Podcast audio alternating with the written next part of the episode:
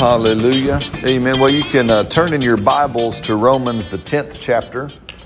As we get ready to begin, I'll pray here in just a second. Um, such a good time in worship this morning. Amen. Uh, I'm just going to do this just because she won't, but how many of you like that last song? Anybody like that last song? Uh, Selena wrote that song and stuff. So, how many of you would like to hear more stuff like that? I'm, I'm, I'm, I'm pastoring her, I'm picking on her on purpose right? Because many times she hides her light under a bushel sometimes. And so I'm, I'm going to help try to pull it out and put it on the candle stand so all in the house can see it. Amen. But it's just such a good, good time, good presence of the Lord this morning. We welcome everybody that's here in person, anybody that's watching by live stream or Facebook Live, more than live stream. Uh, but let's just pray and we'll jump right in. Lord, we love you so much, so grateful to be together today. Father, as always, just so dependent on you. Holy Spirit, just uh, speak to us, speak through us. Uh, Lord, open up the eyes of our understanding to see and to know um, the way you've made us, the way you've made things to operate, the way you've made things to function in the name of Jesus. Amen. Help me to speak clearly and accurately in Jesus' name. Amen. But here we're just, you know, just talking about, and we've done for some weeks about living in grace and faith. You know, we've used our communion table uh, as an example of everything that was freely provided to us by the grace of Jesus is on the table, right? This represents everything that grace freely brought us. And how do we receive it? How do we receive what Jesus put on the table? Okay, what does that look like? You go up and take it right? It's why we've been doing communion the way we've been doing it the past few weeks. Is that's what faith looks like. What y'all did this morning, just coming up and receiving it, is as easy as it is to receive everything God has given you through Jesus Christ.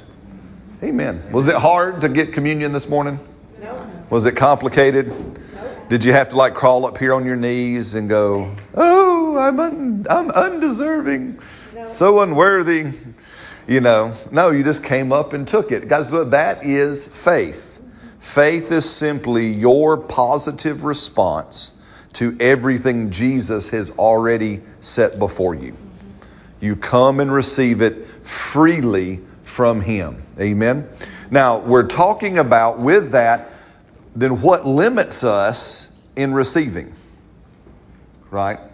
What limits us in taking what Jesus has already done? Because, like the table, is Jesus withholding anything? Is Jesus keeping anything back from us? No, he's not. Uh, go keep you're here in Romans. Go to the left a little bit. Go to chapter eight.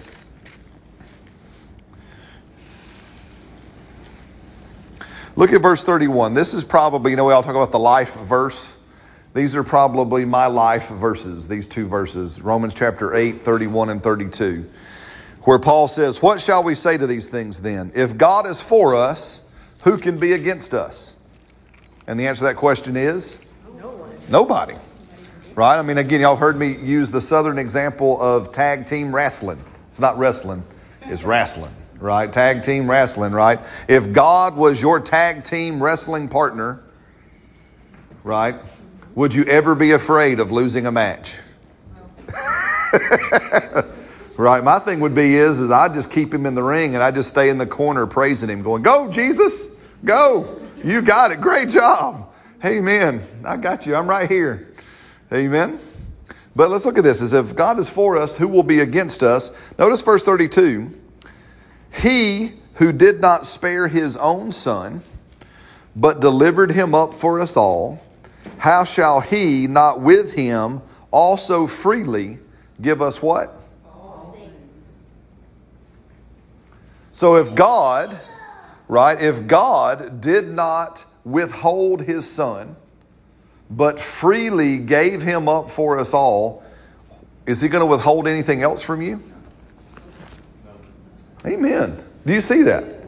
Right? Do you understand? I love it. It's an old song. We were talking about it. I forgot who I was talking about it with, but you know that, uh, what's that song that Hillsongs used to do? It was, they said, The Darling of Heaven, Crucified.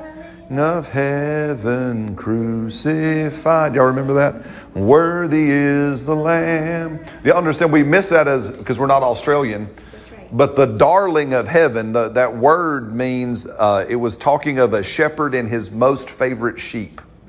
It's the dark. That's called the darling. The shepherd's darling is his prized sheep. And here they said, He's the darling of heaven, crucified. Right? Do you understand that Jesus is the darling of heaven? He is the most valued, most important thing in all of creation. So if He did not withhold from you the absolute best, would He withhold anything else from you? Amen. Does that make sense? Can, can, can Miss Haley? Can I pick on you for a second? Is that okay? I'm, I'm just it, it, promise it's not me. I'm gonna, I have my daughter hand you my wallet.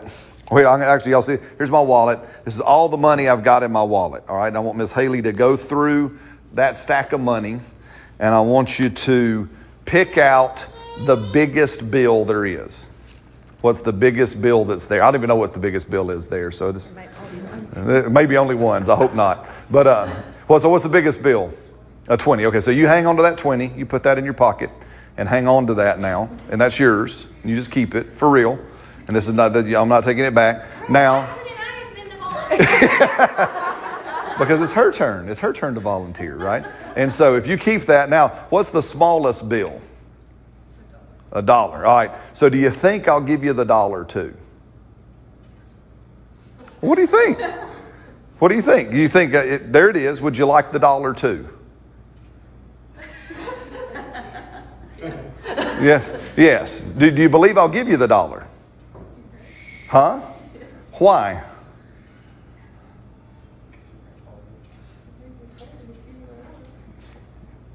Yeah, right? Did I already give you a 20? So why would I withhold a dollar? Right? Now I can take the rest of it back. But you know, no, you keep the you keep the 21. But do you see that? Right? If I've already given you my best, why would I withhold the least? But we think that way of God all the time, don't we? He's already given us, according to what Paul said in Romans, he's already given us the best. If he did not withhold his son, then why would he withhold anything else? So is he withholding healing from us? Come on, now help me out. Now y'all looking real funny at me now. Is he withholding healing? Is healing bigger than greater than Jesus? No. Is healing more valuable than Jesus? No. Is healing more important than Jesus? No. Is healing less than Jesus? Less valuable? Yeah. I mean, it is. I mean, would you rather have eternal salvation or healing? Come on now, tell me what you'd rather have. Salvation. Right. Which one would you rather have? Yeah. I'm not playing with you. You'd rather have eternal. So, if healing, which is something that's only needed now and temporary, is not greater than eternal salvation, then why would God withhold that from you if He's already given you eternal salvation? Right.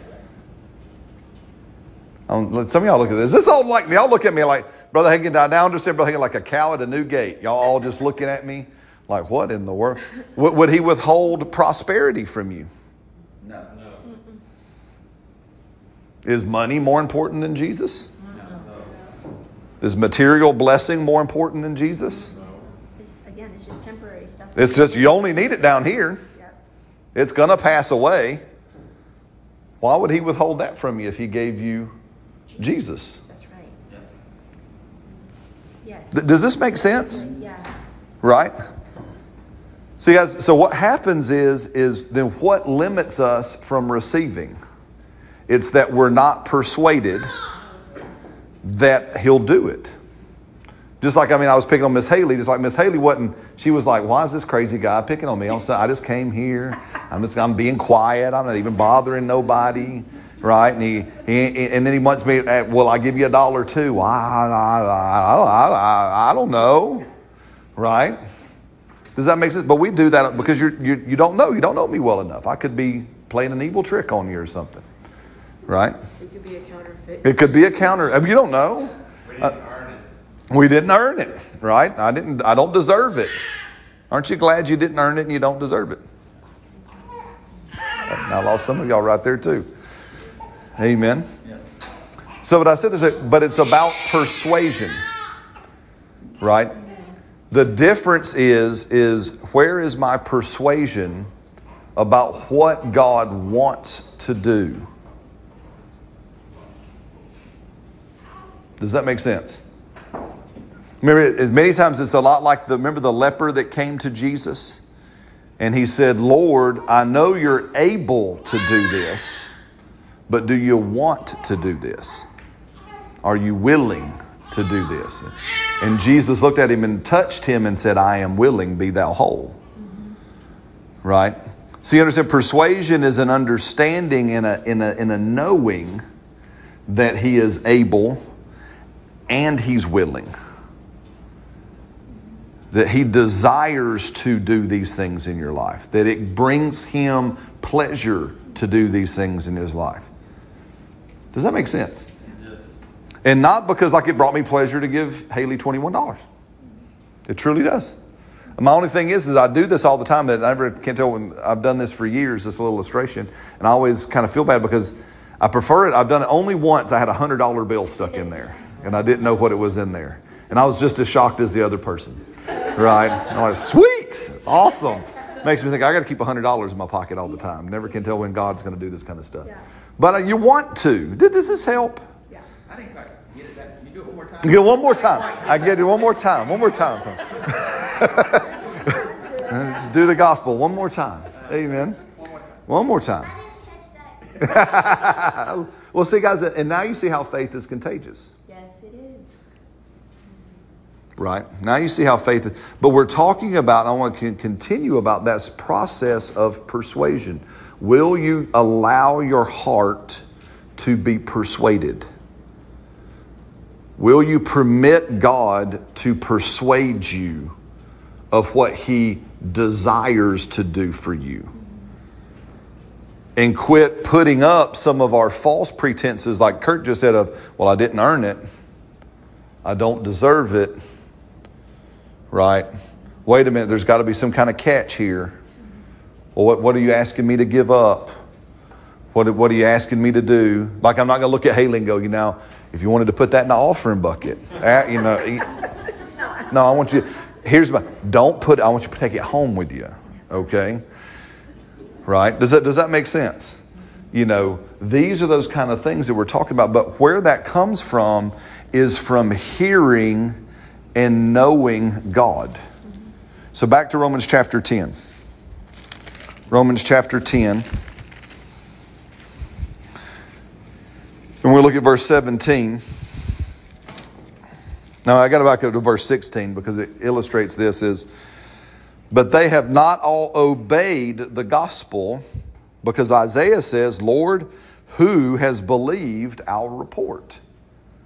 You know, many people have not come to Jesus because they just they just believe it's too good to be true. They think there's a catch. Right? They believe something different.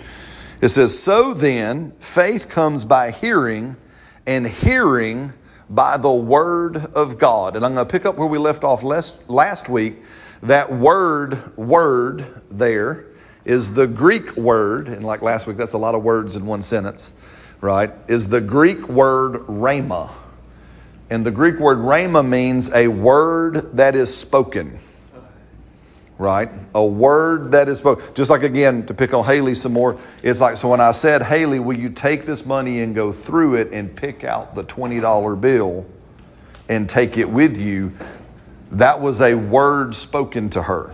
Yeah. She could have said, Yeah, no, this is a trap. I refuse it. I'm going to give it back. And I don't want anything to do with it. Or she could have said, uh, Okay, I, I don't get it. This seems strange, but I'll go with it. and she acted on the word that was spoken. Do you see how that works? Now, if I came, if you came next week and I said, Hey, Haley, here's a big stack of money. Will you take the $100 bill out of it? Would you be a little bit more easy to do that? Why? Because I've already, you've already heard my voice, you've already experienced what I was willing to do. So, do you understand then that faith is a process of growth? Yes. That your faith will get stronger. Not because it needs to be stronger. Does that make sense? How much faith does it take to move a mountain? M- little bitty, mustard seed. So, we're not talking about quantity, mm-hmm. right? We're not talking about your ability to grow your faith so you have humongoid faith, but we are talking about just like this the more you step out and act on what God tells you to do, you gain more confidence in what you've heard and what He's willing to do, and you step a little bit more. Does, this, does that make sense? Because some of the times, what we- what we've done with people, not meaning to, is we've made it seem like you need bigger faith. Or you need better faith. Right? No, no, no. You don't need bigger or better faith because, again, Jesus said you just need like a little bitty drop of faith.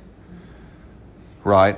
But what happens is, is as we go through the process of persuasion, we get stronger in following Him and doing what He's asking us to do. Does that make sense? Now, again, we said that that word, that that word rhema there is a spoken, revealed word right? Faith comes by hearing, and hearing a spoken, revealed word of God to you. Now, if y'all help me with this, I'm going to back up and show you this and make the connection. Go to Mark chapter 4. And Holy Spirit, I really, really need you this morning. Mark chapter 4. The reason why I prayed that prayer just now is because I want to cut through some of this stuff because I know when we talk about faith and believing, there's been a lot of people who have been hurt. Again, many times very unintentionally, but they've been hurt in this concept of faith, right? Because they've been told your faith's not big enough, your faith's not strong enough, all kinds of things, right? And they've seen people, like we have, we've seen people abuse what might be called the faith message right? Hey, but listen, but just because something gets abused doesn't make it untrue. Does that make sense? Just because something is abused doesn't make it untrue. You have to learn to look past and identify abuse so that you can understand truth. Amen. Does that make sense? Just again, if I can, as a, as a physical example, right? Just because we can see that men have been abusive at times, especially to women, doesn't mean that there aren't good men. Does that make sense? Hey. This church is full of good men, great men, right? So just because we can identify and say, yep, there's been abuse out there, that doesn't mean we blanket all up and say, well, then all men are bad. Does that, does that make sense? So, anyway, Mark chapter 4. I'm going to kind of unpack something a little bit. And again, through this, this conversation we're having, please stop me, ask questions, clarification, all of that stuff. Yes, sir. If you don't mind. No, please. Faith versus persuasion. What's, Okay. what, is there a difference or is it the same thing? To me, they're the same thing. Faith and persuasion are the same thing. Hold, hold your, your Mark chapter four. Ho- Well, we, we hopefully we'll get there. Go back to Romans to answer the question. Go to Romans chapter four, and this fits in really well. Romans chapter four, verse number twenty. Let's go to verse 20 to start. This is talking about Abraham. It says, we'll back up a little bit. Hey, thank you. Go to verse 19. Abraham says, And not being weak in faith, he did not consider his own body already dead since he was about 100 years old and the deadness of Sarah's womb. Now, when you look at the Greek language and the Spanish translation of the Bible as well, because Spanish and Greek are real close together, just fun fact for Bible study. Um, Spanish and Greek they are real tight with one another. Uh, and so I find many times that the Spanish translations of the Bible are way more accurate than the English translations because of the way the languages work. So in the Greek and the Spanish, it actually says, And Abraham was not weak in faith because he considered his body dead. He actually knew his body was dead. He actually looked at his body and said, Yep, the plumbing hadn't worked in a long time. Right? And they didn't have Viagra back in those days, so he had nowhere to go. Right? So he, he looked around and said, Nope, can't, can't do nothing with that. But I know what God said. Now, listen to me, and this is why that's important to understand and answer what Tony was saying the difference between faith and persuasion. I, I, I'm going to show you, to me, faith and persuasion are synonymous terms. And the more I've come to understand faith as persuasion, the more it has helped me in my faith. Right? Because how many of you have ever heard or had someone say to you, Well, uh, Tony, just believe, brother? Anybody ever done that to you before? Yes. Hey, well, just well, aren't you believing? Just believe. Come on now. What's wrong with you? What's wrong with you? right? And and not necessarily sometimes that they might be wrong, but a better word to say is, well, where's your persuasion? Where, where, where how, what level of persuasion are you at? How persuaded are you in what you're talking about? Y'all look at me kind of funny. Okay, let, let, us Abraham. Let me continue, and we'll talk here. Chapter four again. We looked at verse um, 19. It says, "But he did not waver in verse 20 at the promise of God through unbelief, but was strengthened in his faith, giving glory to God." Notice verse 21.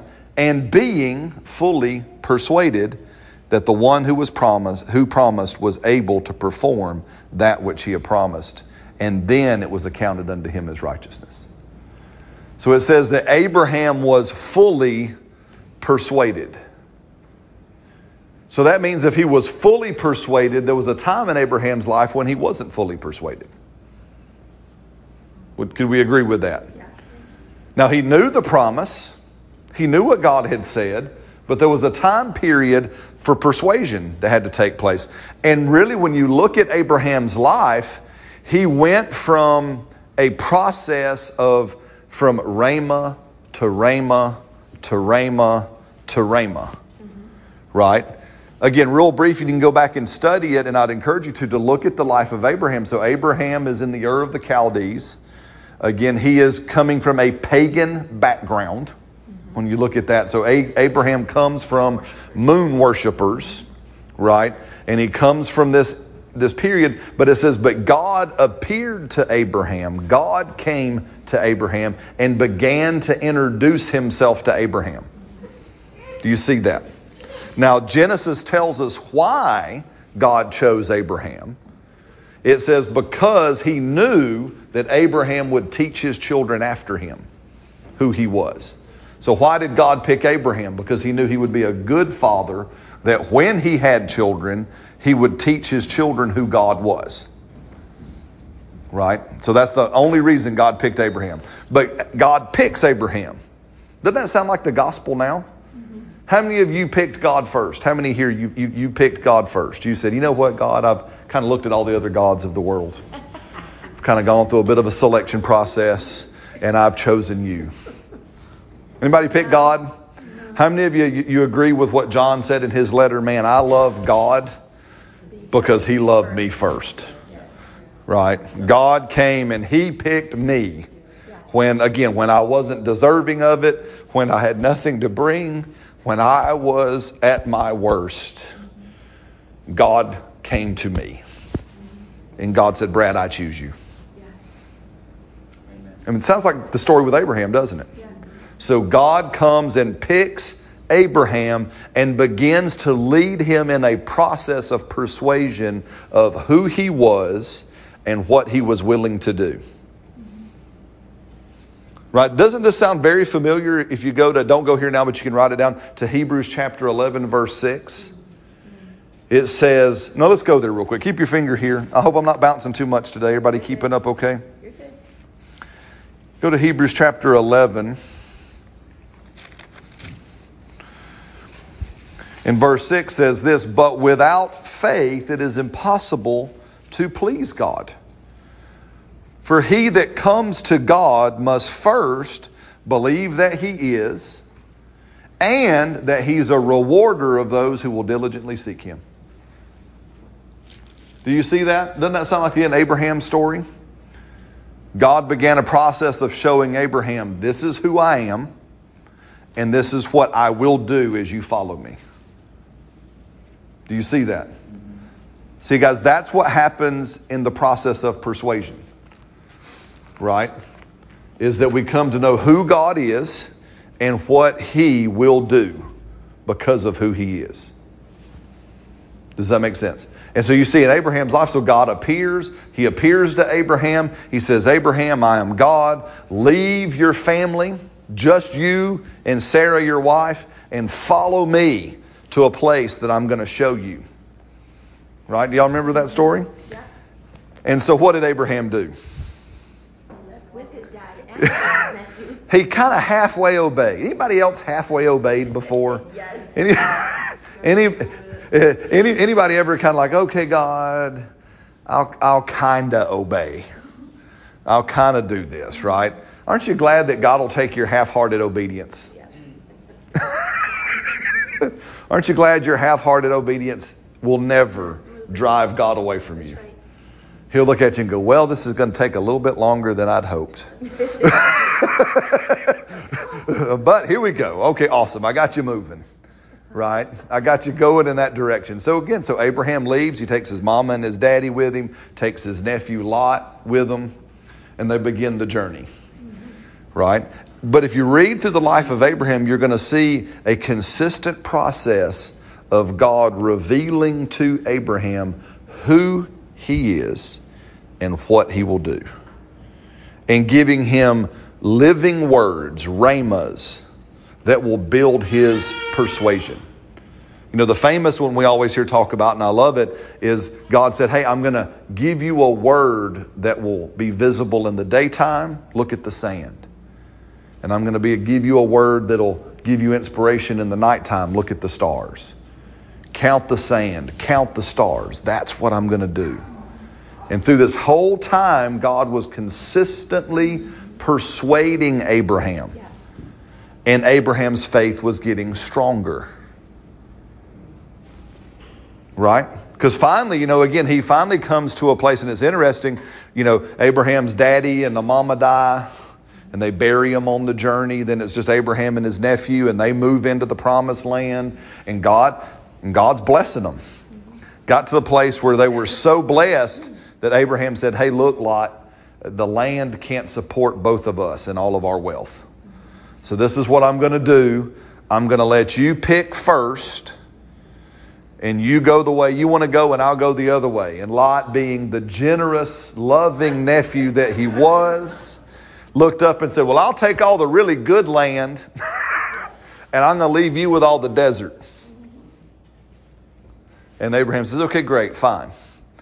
And you see that in that moment, God comes and, and, and says, Okay, finally, you're at the place of full obedience. Mm-hmm.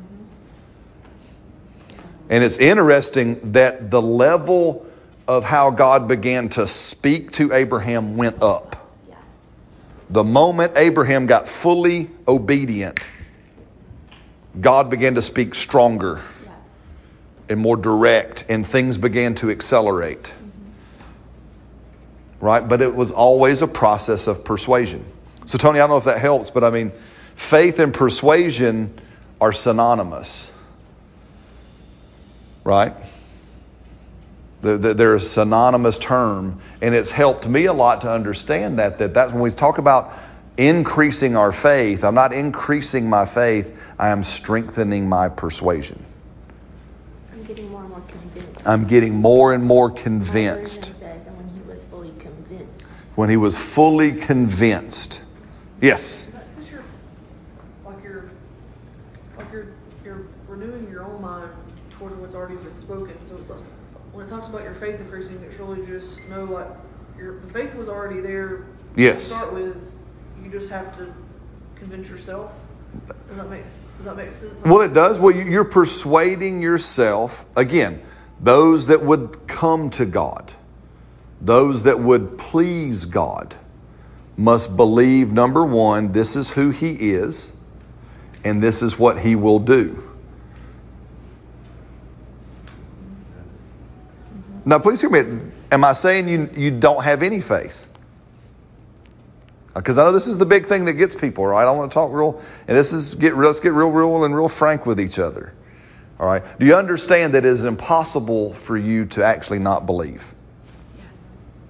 Have you ever thought about that before? You you believe Something. something, right? It is absolutely impossible for a human being to be without faith. Because you were made, like I was, you were made by a faith being in His image. Right? So you are a faith being. Everything about your life is built on faith. That's why it says again in Hebrews chapter 11, around the third verse, it says, We understand that by faith God framed the entire world. Do you under, like we're here in this building, this building that we're in has been framed. That behind the sheetrock and the stuff, there are studs that hold everything together. Well, God created the world as the framework was faith.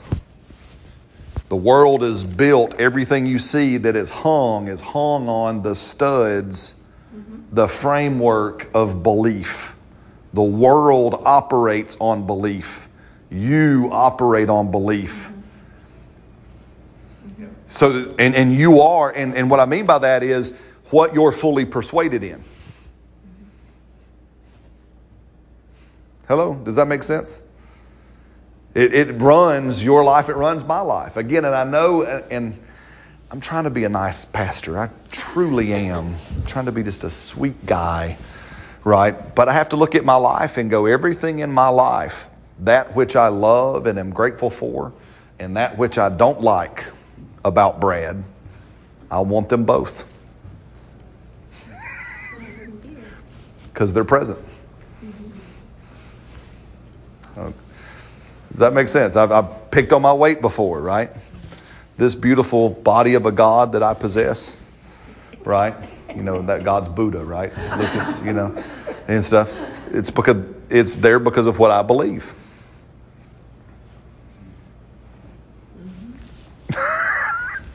I, I wish that wasn't true. I've been trying to convince I know, you but I do. I, I believe that fried okra is awesome, right? Amen. I, you know, does that make sense? I, I, bel I believe, right? I believe that Krispy Kreme donuts are good. Amen. I believe that. How do you know I believe that? Because, because, and and I'm in, and again, as I was driving by, I'm getting stronger. Hey, you're gonna be pleased. I was actually driving down 31 in Hoover. You know, there's a Krispy Kreme right there, and the hot sign was on, and I just kept driving.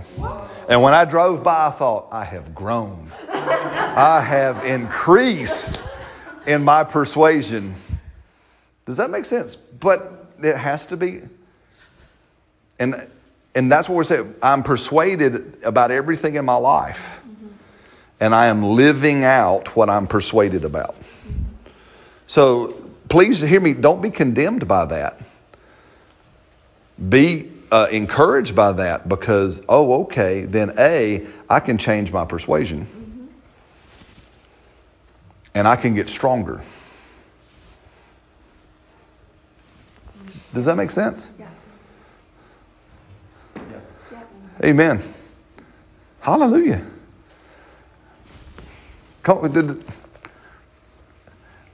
I, I'm trying to trying to keep this PG because then we got some little kids in here. But I mean, you have to look at this whole story of Abraham, right? It was a sexual thing that was happening, right? Abraham was impotent. Came to a place where he was impotent. Sarah was barren their whole marriage. And even though, even though we know biblically uh, Sarah was beautiful, even at 90 something, she was so beautiful that Abraham sold her up the river twice to two separate kings, right? I mean, because he was a he was a great noble man, right? I mean, you know, don't kill me, take the girl. I mean, you know, it is, you know. That's my, and that wasn't wrong. He was half sister, right? Yeah. You know, he married his half sister, which was all kinds of stuff in there. You can't, which a lot of that that was there. But, but look at, but uh, even even with Sarah's beauty, right, and even with stuff going on, uh, they hadn't been intimate with each other for some time because when God finally showed up that day at the door of the tent, and it says Sarah laughs, that old fart, I'm gonna, he's gonna finally please me. So I tell they hadn't been together in a while, right? But apparently, Abraham came to a place where he was so persuaded, not only did it fix himself, he restored his relationship with his wife. Do you understand that their issue had probably so affected their relationship?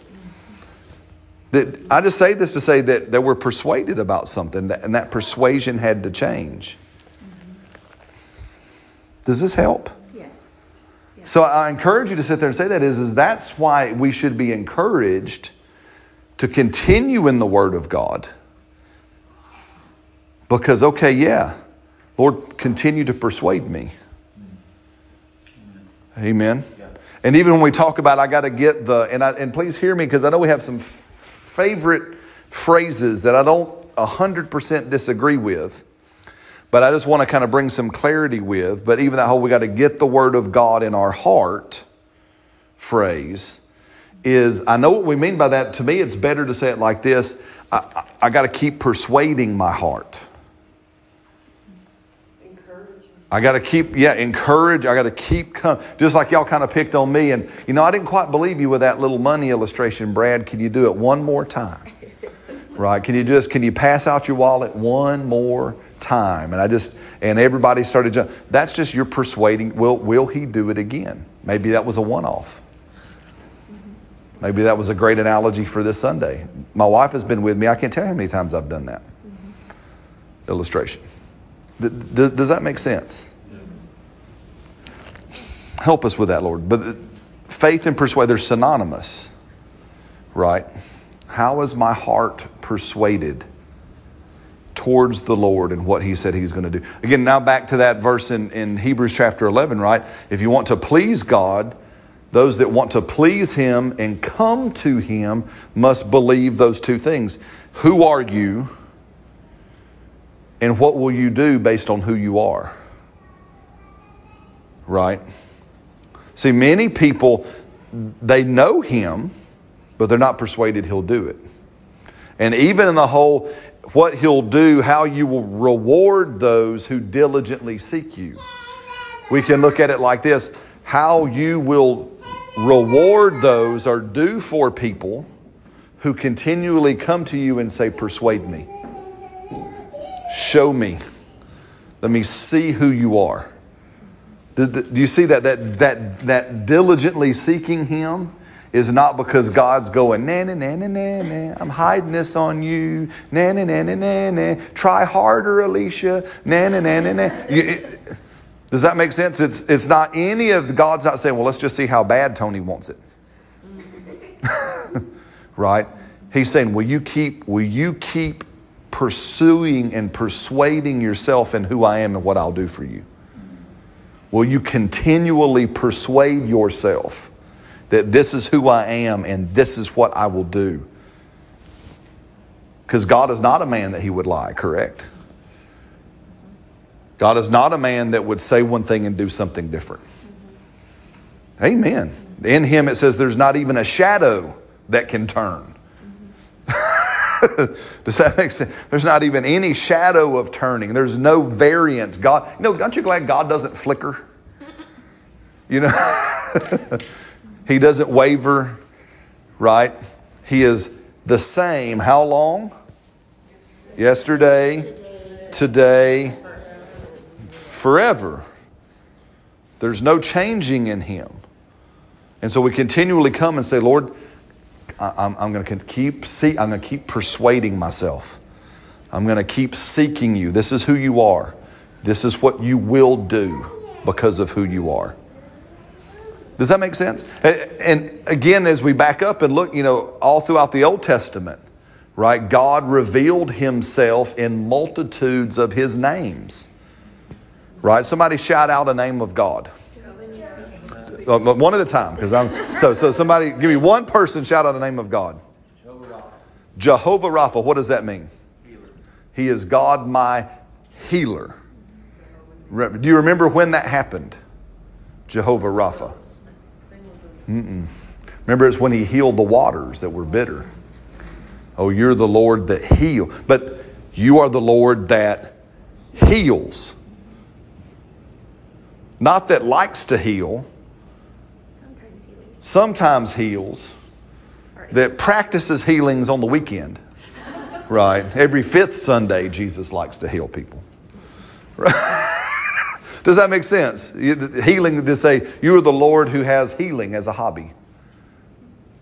No, what does it say? You are Jehovah, the God that heals. Period. All the time. Every that's why you see in Jesus' life, how many people left Jesus sick? None. If someone came to Jesus, did he ever look at them and go, No, not for you. I got a different plan for you? Come on. Y'all with me? None. Not a single one. The only people who Jesus said, Man, and even said he would not, he says, I cannot heal you because you won't believe me. Yeah. Said that to the Pharisees right that day. He says he, he, and even I love that. It says he could do no mighty work there except, and I love that, even in the midst of all kinds of unbelief, there was still an except. Except he healed a few minor things. I love it. Jesus is surrounded in that one meeting by so much unbelief about who he is, and he's still just looking to heal something. and it says, I, I just couldn't do anything mighty there. I, I just, there was a few kind of somewhat sick people, and I healed them. yeah. Hallelujah. Come on. I- hello. Yeah. Hallelujah. Yes. Some of y'all ain't convinced. I can see it already. Y'all just still think, oh, no, Brad, it's just. Because we've seen people die. Mm-hmm. I get it. I understand it. Right? I've seen, I've seen me be sick and God heal somebody I laid hands on. and you still go, what in the world? Oh, well, yeah, that Brad's basic theology. Okay, God is good plus me equals what I see in the Bible, which is perfect and good. Oh, yeah, I should probably start with me. Right? Brad's basic, I've, I've told y'all Brad's basic formula on life and theology that there is God plus Brad equals God's will as written in the Word. Right? How many of you would say the God part is fairly perfect? Anybody agree with me there? How many of you would say the Bible part fairly perfect? So if, if I'm ever getting the wrong answer on the other side of the equation, what part of the equation should I go to first that might be the cause of the wrong answer? Your belief. The Brad part. Oh, what is Brad persuaded about this? Oh, this shows Brad. Yep, let me come one more time. One more time, God. Persuade me one more time. Show me one more time. Talk to me one more time. One more word, God. Keep, Lord, help it persuade my heart. Persuade my heart. That's, that's, that's what I want us to have, Lord. Persuade my heart. I'm coming. Why do I open the Bible? Because God, I want, I want you to persuade my heart. Because I, I know you've shown me things, God, about and I just, about me. Lord, I know I've, I've seen things that you've shown me about me. And there's a gap between Brad today and what you've shown me about me. Lord, help me close the gap. Help me close the gap. Lord, persuade my you are so faithful. Amen. Does that make sense? Can I, I'll try to tell this is a fresh story. I love it. So I'm, I'm going to do my best to not burn some poor brother, okay? So I'm going to try to keep names out of this. I'm going to, you're going to kick me real hard if I, if I slip up like I did last week and say names, all right? But this is a fresh story that there's, there's a brother that I know, and his pastor came to him and said, Hey, man, listen. And this was out of care. And here's some pastoral stuff. Um, as a pastor, you learn, I, I never tell you specifics unless I know that I know that I know that I know that I know that I know I'm supposed to tell you something specific, right? Because the last thing I want to ever be, or any good pastor ever wants to be, is your Holy Spirit. I don't ever, ever, ever want you guys to come to me like you would come to the Holy Spirit and say, Well, Brad, if you'll just tell me what to do, I'll go do it. That's dangerous, right? So I know no good pastor who wants to be this way, and this pastor is a good pastor. But he, there was this brother in his church, and he said, "Man, I just uh, this is out of character, but I just think you're supposed to go do and name something he's supposed to go do." And this guy goes, "Well, God's got to tell me." Okay, I'm just I'm just telling you what I feel like God's saying, right? Well, a week or so or whatever it was later, another person in that church randomly comes up, tells this brother the exact same thing, word for word. Bam. Have you ever thought about it? I feel like God wants, and bam. Well, no, he's going to have to come tell me. That's what this brother responds. Right? Meanwhile, this whole this pastor's going, I just know. Man, I just I just know. Right? Finally, it's it's pushing, it's pushing and pushing, and, and God's nudging this pastor, and he's like, Well, God, I mean, I, I can't make nobody do anything. Finally, a third person. A third person comes up randomly out of the blue in that congregation and goes, Hey, brother, I think you need to. Have you ever thought about and nails it three times? Word for word. Hallelujah. Amen. And finally, this goes, Okay, I guess I should go do that. right? But then he says, But why didn't God tell me? He did. Three times. On one side, he did. You just wanted to hear it another way. So, one side, we have to be careful that we're not trying to prescribe how God talks to us. Lord, as long as you tell this to me this way, amen, then I'll believe it. Then I'll do it. Right? Let us be easily persuaded, especially when we know people have our hearts. But the other side is as as I know this brother and know this pastor and what they were doing, but this brother was just eaten up with the fear of making a mistake. He had, he had made some decisions previously in his life that hadn't gone well. And like all of us can do, it can lock you up. And you just really just freeze. You're deer in headlights. I just don't want to make a mistake. I just don't want to screw up one more time. So you freeze and you hold up, and God can come talk to you, and you can be like, no. And fear can bind you up. Does this make, but see that, but how faithful is God to persuade our heart?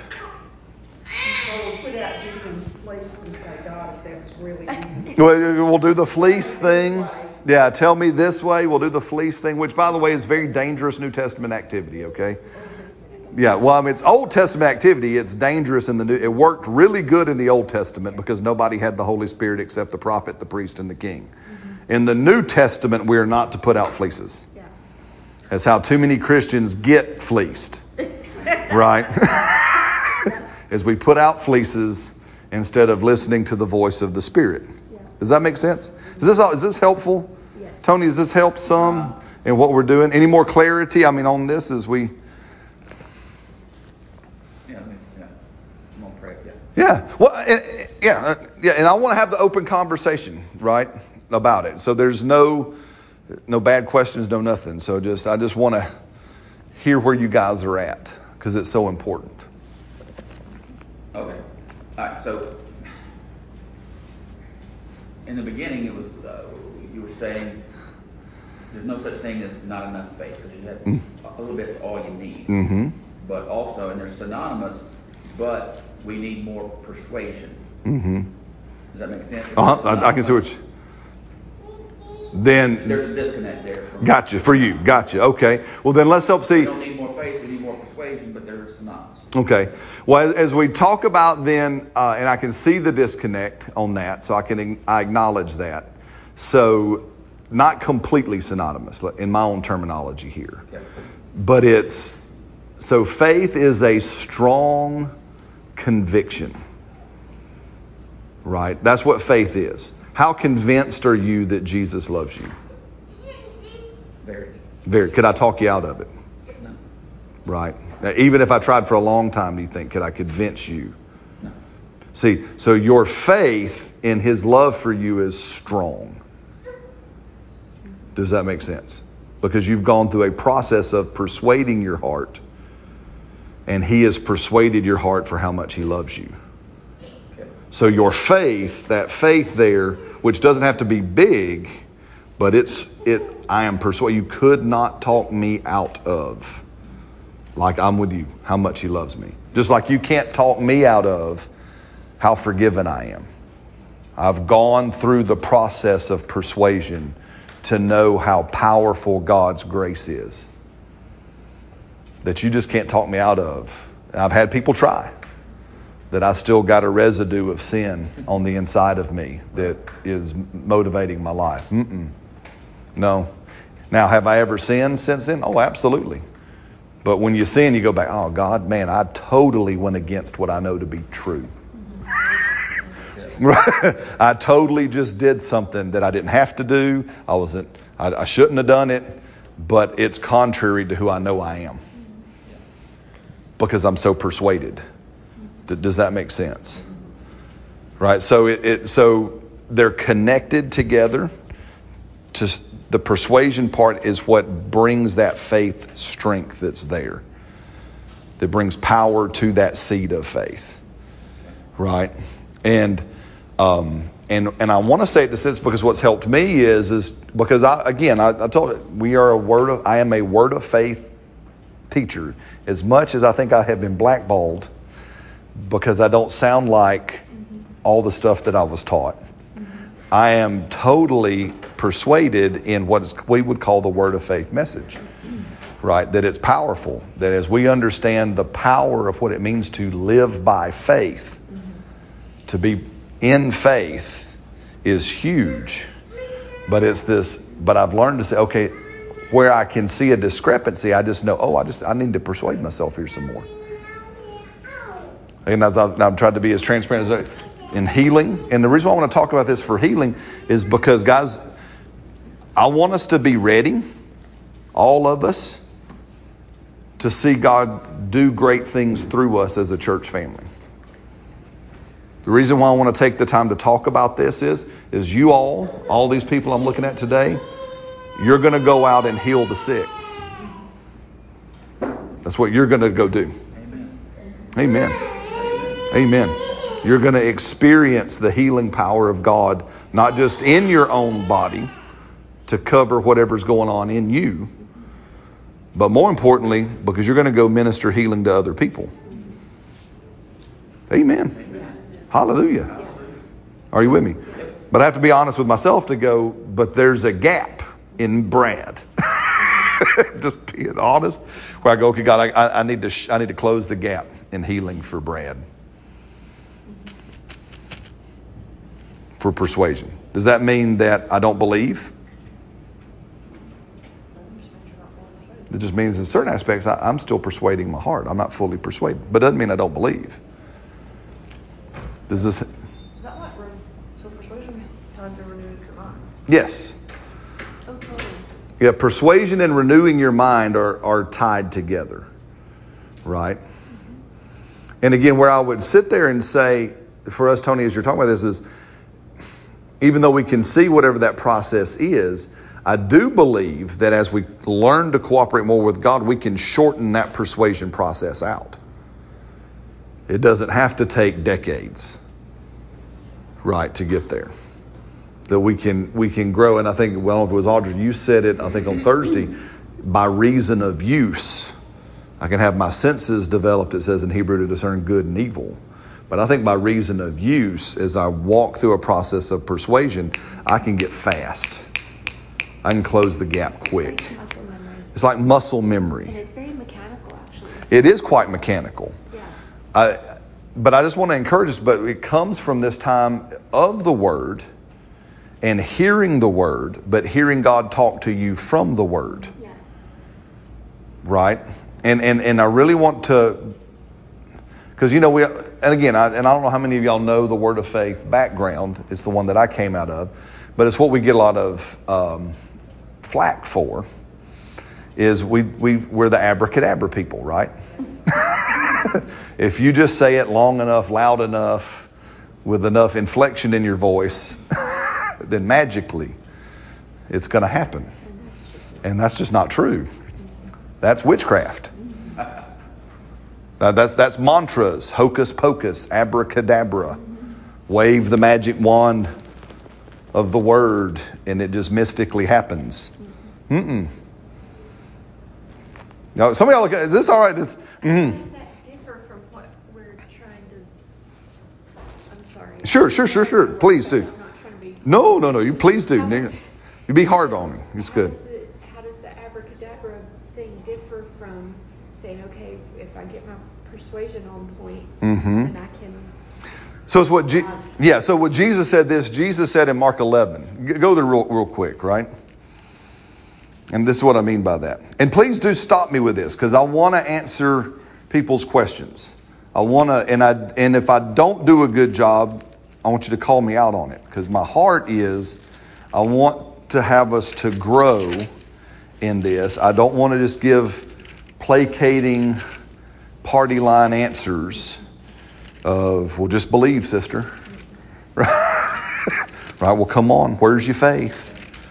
You know, you know. I, I, I really want to say, I want you to see in the word, and I want to keep going around it so we can get clear on it. I want to get better at communicating this, but I also know that every time we gather together, I'm training you to go teach other people.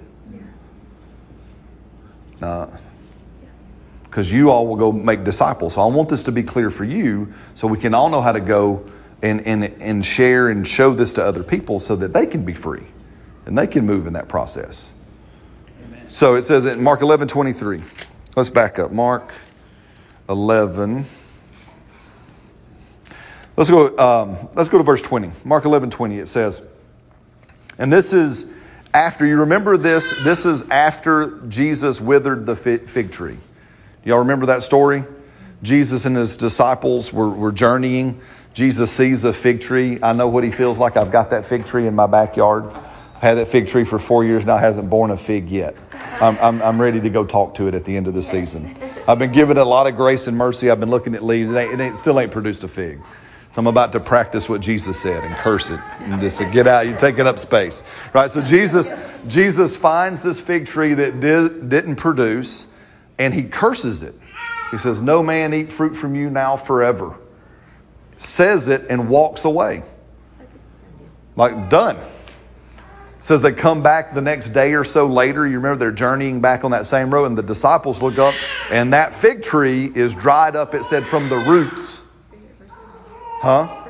So, verse 3 it says, Now in the morning, as they passed by, they saw the fig tree dried up from the roots.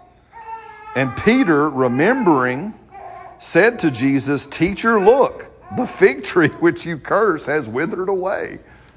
How many of you, you'd be like, Holy moly. Amen. That guy looked at that thing, he said something, and it died. And so Jesus said, Well, hey, okay, have faith in God. Now, actually, and I do agree, in, in the Greek language, it actually says it better like this have the God kind of faith. Have the same type of faith God has. What kind of faith does God have? Well, pretty solid, but what did God's faith look like? Light be. And it was. He speaks and things happen. That's the God kind of faith. You are living in a rhema of God. This planet came about because God believed. Because God said, firmament separate. Boom. Right? You, you understand that the only thing God touched with his hands to make was you and I. It, that, and that's why we're special, kid. That's exactly what, everything else God made by talking to it. Do this. Animals come. This come. That. Everything else He made with His word. So Jesus says, "Well, just have the God kind of faith." For assuredly, how assuredly is that? I love in the old uh, King James it says if you got King James there's it says something like verily verily I say unto you. We would say it in modern speak truthfully truthfully. Right? I'm not lying. Right? There's no more secure phrase than Jesus can say is assuredly I tell you Whoever says to the mountain, Be removed and be, not ca- and be cast into the sea, and does not doubt in his heart, but believes that those things which he says will be done, he will have whatever he says. Hallelujah. Amen. So that's the God kind of faith. But notice here, and here's what happened in Word of Faith, and, and, Brother Hagin said it for years, and I heard him and I love him, and I don't mean to be mean, and if you're listening to this and I'm being critiqued, I truly mean this with my whole heart. Right? He would say things like, See, in that one verse, there's three times as much saying as there is believing. Right? And, and what he was endeavoring for people to do is to speak, to talk. Mm-hmm. But yet it got interpreted wrongly that if you just talk a lot, and if you just say it and say it and say it and say it and say it, that your saying will bring it to pass. Well, when you read that verse, what did Jesus say will bring it to pass? You're believing. Jesus said, This is what I tell you whoever believes in his heart is persuaded that when he looks at that mountain and says, You get up and get out in the sea, and he believes it, he's persuaded of it, he's convinced of it, that mountain can't do anything but obey. Just as much as, like, again, I've had people sit at my table and look at me and try to convince me to hang on to my sin nature. And, and Miss Viva, that has been my question to why in the world would you, A, even want to hang on to your sin nature? But, sweetie, listen to me. Christians all around the world will fight you to the death to hang on to their sin nature. They will fight you and fight you and fight you and fight you, right? And then wonder why they still live in sin. well, then you live in sin because you believe you're going to. you're more persuaded that you still got a sin nature, so therefore you keep sinning. But if you would persuade yourself from Scripture, like Paul said, that when you believed in Jesus Christ, He reached into your heart and performed a spiritual circumcision and cut away your old sin nature with all of its passions and its lust and pulled it out of you and cast it from the east to the west, chunked it in the sea of forgetfulness, and said, Now you're a brand new person just like me then yes, when the opportunity to sin comes, you go, oh, okay, I don't have to obey that. And to obey that, I would have to deny who I am. Now, I've done that before. Come on, I've denied who I am and gone with an old fleshy way. But now, the, here's the danger. But now I'm, I'm so convinced now that when those opportunities present themselves, I'm like going, I would have to deny grace, its power, its influence, its ability, and step over and do it anyway. now, does that make, does that make sense? But I'm, I'm persuaded, right? I'm persuaded. Yes? So it goes back to what we're talking about on Thursday. So, really, persuasion is just realizing that you have a choice. Yes. And that believing that you can speak what you know is God's word and what you know about the truth. Is that, is that yeah. like I feel like sometimes we want things. It's easier to say like, "Oh, it's out of my hands." Yes. I can't have that. Like I can't, you know, than to say because if you say that you understand it and you're persuaded, yeah. it, then you're making you have everything in your life that you want. Yeah. Well, it, it, it, does. It, and so, but I, but here's the thing: is how let me say like, how many of you? Now I'm going to play a game with you, okay? So th- I'm, here I'm, I'm messing with you. So just just giving you fair warning. So just repeat after me. Are you ready? Everybody ready? Jesus, Jesus. isn't Lord.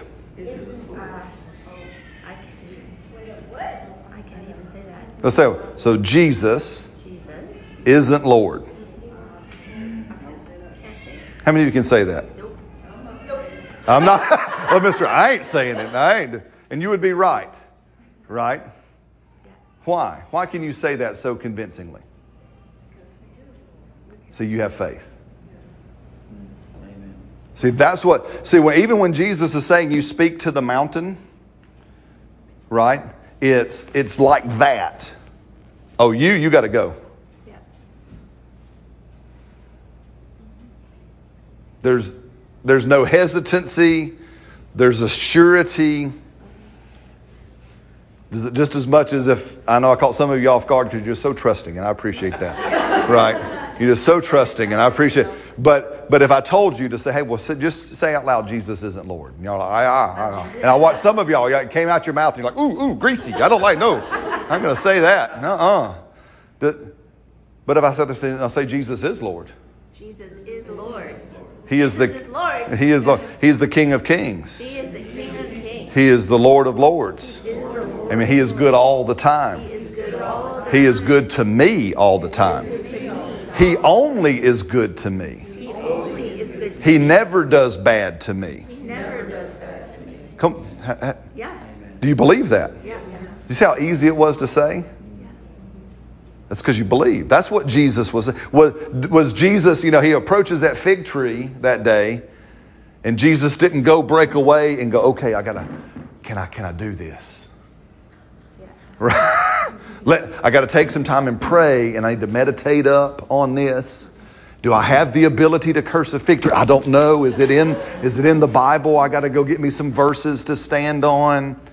No, Jesus runs into a situation and goes, Oh, no, you're, you're cursed. You're dead. And he just moves on and comes back, and everybody else is like, Oh my God, he's dead. And they're shocked. And Jesus goes, Well, why are you shocked? That's just the God kind of faith. That's what you got. So just have that kind of faith. This is what it looks like. This is what it looks like. Do, do you see? See, what we actually believe comes out of us that easy. And that and, and I've told people that's what you're listening for in yourself is what is easily exiting my mouth. Because that's what I actually and I call it the knee jerks. My mama used to call it, give my mama some good. My mama used to call it the gospel toothpaste tube. Right, that's what she used to say, right? Remember that? She'd say, well, your gospel toothpaste tube got squoze. Right? Life came up and squoze your toothpaste, and we just saw what came out. Because that's what you actually believe. Life squeezed your toothpaste tube. Did the gospel come out? Or did something else come out? And don't feel bad if something else came out. You need to go, oh, thank you, Jesus. Yeah. Help me deal with that. Help me get all of that out. Amen. Help me get all of that out and only get out what's the truth. Help me persuade my heart. And, and that's that persuasion. How do I know where I'm persuaded? When I run into something, what comes out? Right? What comes out of me in that instant, in that moment? And that's just a great indicator of, oh, that's where I'm actually at. Right? Again, it's, is this our, I don't even know what time it is. Anybody know what time it is? 1226. Okay, let just give me a few more minutes. Y'all been so gracious. I hope this is helpful. If I can make it real practical, it's what you're doing when you're ministering and talking to people, right? Is, is, is you need to know where they're at. Now, that's not necessary if you know where you're at. And you can at least, I love what Dusty used to say. Uh, you either need to identify where people are at, right? And you come to where they're at and you agree with them with where they're at. Or at least if they can kick themselves into neutral and let you pull them up to where you're at on one side, or you're so convinced you're not moved even by their unbelief. You just show up and you are convinced. Do you understand that in every healing in the Bible, every healing uh, in the New Testament Gospels, somebody was fully convinced? Now, we, we read that in the one on one times of ministry, when Jesus was ministering one on one with people, that a large number of those times he said phrases like this to them Be it done unto you according to your belief. Right? How persuaded was that woman with the issue of blood? Very. Very. How persuade? Well, here's how her pers- she hears. Now this is back. This is that process again. She hears a rhema. She hears, and now I love Jesus is in my neighborhood. Jesus is on the road that I live on. That's what she hears. And she says unto herself from the word, if I can just touch the hem of his garment. Now, the reason why she went there is because in the Old Testament, there's a prophecy of Messiah that says there will be healing in his wings. Now, in the Hebrew language, that's kind of weird for us because we think of chicken wings, Yeah. right? I mean, if you're cooking, maybe you can apply that verse to good. If you got good chicken chicken wings at full moon, they're healing in our wings at full moon, right? And so. You got to put that up there. That's no slogan. There's healing in our wings. But um, but in in us, we think of it like that. But in Jesus' day, uh, those Pharisees and the rabbis would wear this long, kind of look like a scarf, uh, and it had these tassels on it that were there, and they called the tassels the wings. It was a synonymous term. So do you see this? She hears Jesus is in my road she hears that he is the Messiah. She goes back to the Logos, the written word, and goes, Oh, the word says about Jesus, there's healing in his tassels. If I can just, now she's, if I can just touch the tassel, I'll be healed. And she was so persuaded that she broke the law because it was illegal for her to be out in public. She pushes her way through op- opposition, so persuaded she's not going to be denied. She's not going to be talked out of it. She's not going to be uh, scared off by the crowd. She could have been stoned to death. I mean, she could have just been trampled to death, much less stoned. There's a ton of people. She nudges her way through and she acts on what she believes and touches the hem of his garment, and Jesus doesn't even know she's there. And it says Jesus felt power leave his body. Felt it. He's walking. She touches him from behind, and he feels, Who touched me? And, and now there's a difference, right? And the disciples are like, well, Lord, there's you surrounded, everybody touching you. Not like that, they haven't. Guys, come on. Yeah. There's all kinds of people touching Jesus without faith. Yeah. Yeah. But the touch of faith sucked power out of him. And he said, I, Oh, I, that touch I know. Yeah. And he turns, Woman, be it done unto you according to your persuasion. Mm-hmm. According to your. Do you see that? This whole process is in all of these stories. I got time. I was going to share it today, real quick. It's Peter in his first calling, right? I love back even to half hearted, right? Jesus gets in Peter's boat. Jesus preaches the message. Jesus turns to Peter, push out into the deep, let down your nets for a catch, right? Peter says, okay, according to the rhema you just gave me, I'll put down a net.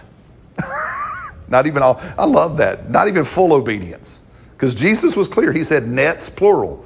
Peter was clear. He responded, no, net, singular. And Jesus said, okay, have it your way.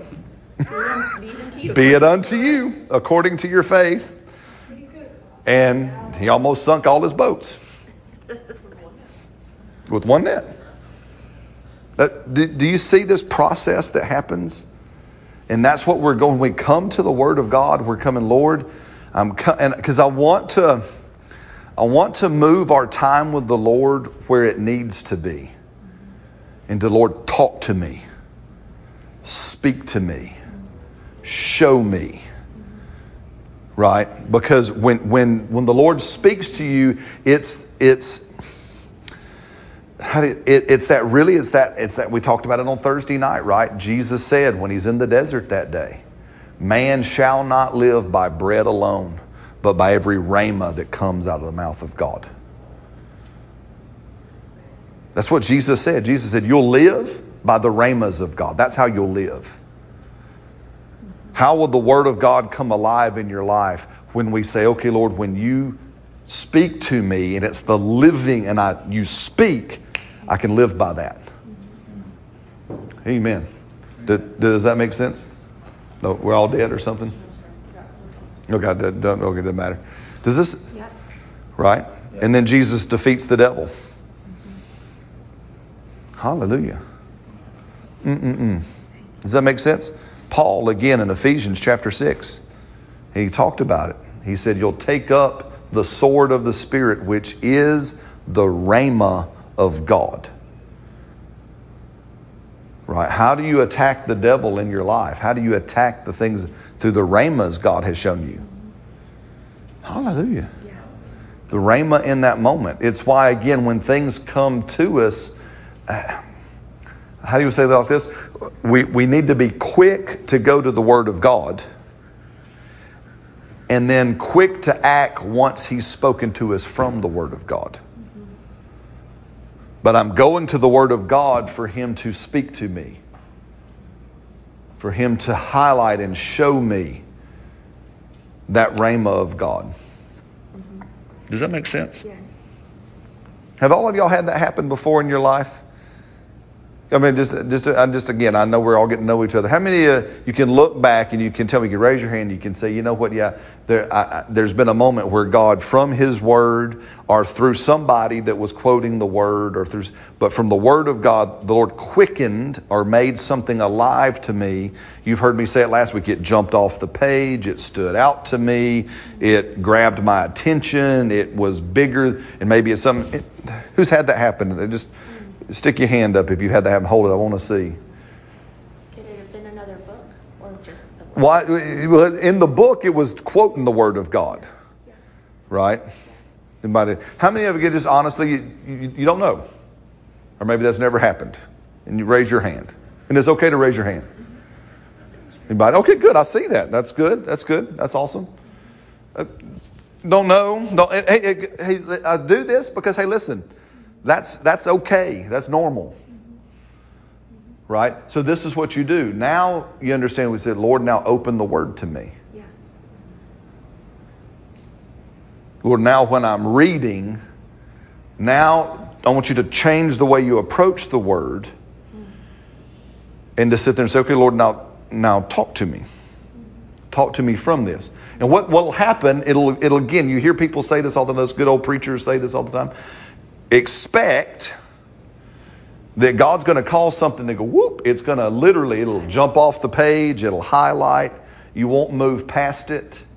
You know, it's the, can I just be honest with you? It's, it's, it's wonderful and the most aggravating thing in my own personal life because I have felt terrible. You, can I just, can I have this confessions of your pastor? Can I play sad music? Anybody want to play? I have never read the entire Bible in my whole life. Right? I never have. Personally, I'm just telling you honestly, I have never, re- there are parts of that that I've never read them. I just haven't read them. Now, that's, I'm not saying that in brag. I don't think that's good. so please hear me. I'm just trying to be honest. Right? I'm just trying to be real. I just, I just, I've not read them. Now, you want to know the main reason why? Is I can't get past two or three verses. Truly, I can't. I, I open the Bible and, I, and, and, and bam, I get stuck. Because things begin to talk to me A lot. a lot. Because listen, I would much rather have a church full of people who have never read the whole Bible, but who, when they open the Bible, they can say, It talks to me a lot. And I would much rather say I'd have a church full of people say, you know what, I've never, I've never left the book of Ephesians. Because I just, God won't let me leave it. I just, or I've never left this book, or I've never left these three verses. Please hear me, because many times in church world we, we, we set ourselves up for this. You're not reading for, for, to, to just read it. You're not reading to make it through the Bible plan. You're not reading it so you can get the spiritual Boy Scout badge that says, I read my Bible this year. Now, please, those things aren't wrong. Those things aren't evil. I'm not speaking against them. but you're reading it to say, God, talk to me. And I want you to read it. And God, I'm not giving up till you do. I'm not stopping till you do. And then when he does, for the love of our Savior and Lord, stop right there and say, Talk to me. Okay, unpack this. And if I got to camp out there for, a, like I told you, there was a year and a half, a year and a half I camped out in Romans 5, 6, 7, and 8. I just could, I could not leave. I would read it and I'd come back again and I'd read it and I'd come back again and I'd read it and I'd read there and, I, and God would think, I'm free from my sin. I'm free. It no longer has dominion over me. It no longer controls me. I have been redeemed. I, I told you before that old nature is dissolved like a rusty bumper dissolved. And at the time we were living in Canada, I had seen rusty bumpers from all the salt on there that where there is no bumper. You ever seen a rusty bumper where there is no bumper? Right, I mean, there was trucks. I had a guy. We hunted with each other, and his his passenger, because it was on my side of the car, his front quarter panel, it had a had an end where it connected to the frame, and this part over here in the middle was gone. It's like that, that car from Cars where the bumper always fell. Yeah, where the bumper uh, is gone, right? And and God said it's like Randy's truck. Your sin is gone. You can't find that quarter panel. it's gone, and I'm like, it's gone right? And then I told you, then all of a sudden, all that sprang to life one day when I was trying to find porn. Mm-hmm. And out of here surged up the truth of what I, and I pushed away I said, that's not me anymore. Mm-hmm. That is not who I am. Mm-hmm. See, do you understand? See, that's faith. You believe. Just like Jesus when he looked at that tree and said, You'll die now. See, guys, I, I, want, I want to get so strong. I just, I'll, I will look at people and, and go, Cancer, you're dead. And you're gone. And, and, and I want it to be so strong. I want it to be as strong as I know I'm free from my sin. Right? Does that make sense? As I told you, I, I want to live in such a way where God, I know what you've asked me to do, and I don't care if I don't make a dime. It does not matter. I know what you've asked me to do.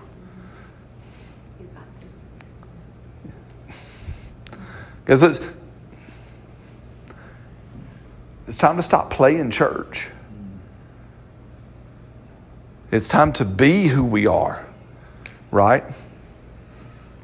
Because, uh, because like I told you before, it's awesome to speak to your mountain and see it moved Right? But I want to speak to other people's mountain and help them move. Right? I want to remove stuff out of other people's life. Does that make sense? Does that? Man. Amen. And, and, and that's what we're, we're persuading our hearts. We're persuading our hearts. And, and, and the pursuit of that persuasion is the pursuit of faith right? And, and being honest with ourselves and saying, Lord, show me my gap. I thank you that I'm never condemned when you show me my gap, but you show me the gap so I know where to go here. I know what to study now. I know what to feed on now. I know what to listen to now. I know what to meditate on now. I know what to, to go to have that place where you can close the gap because you'll begin to talk to me there. Does that make sense? you know? Um, Brad and my weird examples that come to my brain. It's like, you know, if my, if my fly was down, it's not. I hope it's not. It's not. Right. But if my fly was down, and you came to me and said, Brad, your fly's down. And I said, nah, it's not. my fly's not down. I'm good. Right. right. And you'd be like, you'd be trying to convince me, right? You'd be trying to persuade me. Hey, buddy, your fly's down. No, that's good. I'm good. No, I'm good. I'm, I can live. I can live. You're good, but we ain't. Yeah, I can. Yeah, but but maybe you know how many people I know they go through their faith life like that. No, I'm good. I'm good right where I'm at. I don't need God to close that gap. I'm comfortable. I'm comfortable. It's good. It's all right. It's not that big a deal, right? It's okay. But to say, no, God, I, I want you to, I want you honestly to show me, help me close the gap. Help me close up because I know this, this word you wrote and preserved is true. I know who you are is true. Right? And, and it matters that that gap closes, not just for my own life, but because I get to go minister to other people. You get to go minister to other people. Amen. Amen. Hallelujah. Well, Lord, these people are so awesome. And I'm so grateful. And so, right now, this morning, just as we've done this and talked today, just would you be willing to say, Father, Lord, just show me my gap? Right? Now, here, here's the thing. Um, just, just, this is my prayer, right? Maybe I'm a chicken. Lord, just one gap. I don't need to see all of them. just show me the one that need that I need. Highlight the one I need to work on. Amen. Show me. Amen. Show me, Father. Show me. And Holy Spirit, just then, as we see it, we thank you that you'll do what Jesus said your job would be is you will then remind us of the things that Jesus said. You will remind us of the things that address the gap. And Lord, our commitment is, is that as you show us from the Bible where the gap is, Lord, we will obey. Lord, we will respond to what we see. We will respond to what we see in Jesus' name. In Jesus' name. Well, because we don't want to just be hearers of the word. Lord, I want to be a doer of the word. Hmm. Thank you, Father. Yes, sir. You know, I hadn't ever thought about this before, but you know, many times we talk about that about being a doer of the word, and, and we use it in connection to, um, yeah, we should we should do certain things, like okay, I should give. I'm just using this as an example. Okay, I should give. But you understand to be a the doer of the word that in, include those kind of things. But man, I just said, but Lord, you said go and heal the sick. You said go cast out devils. You said go preach the gospel to every creature. You said go make disciples. Amen. And that's the real doing of the word I think he's looking to point us towards. Amen. Amen, amen, amen. So we thank you for it, Father. Lord, continue to show us these things, highlight these things to us this week. Um, in Jesus' name, amen.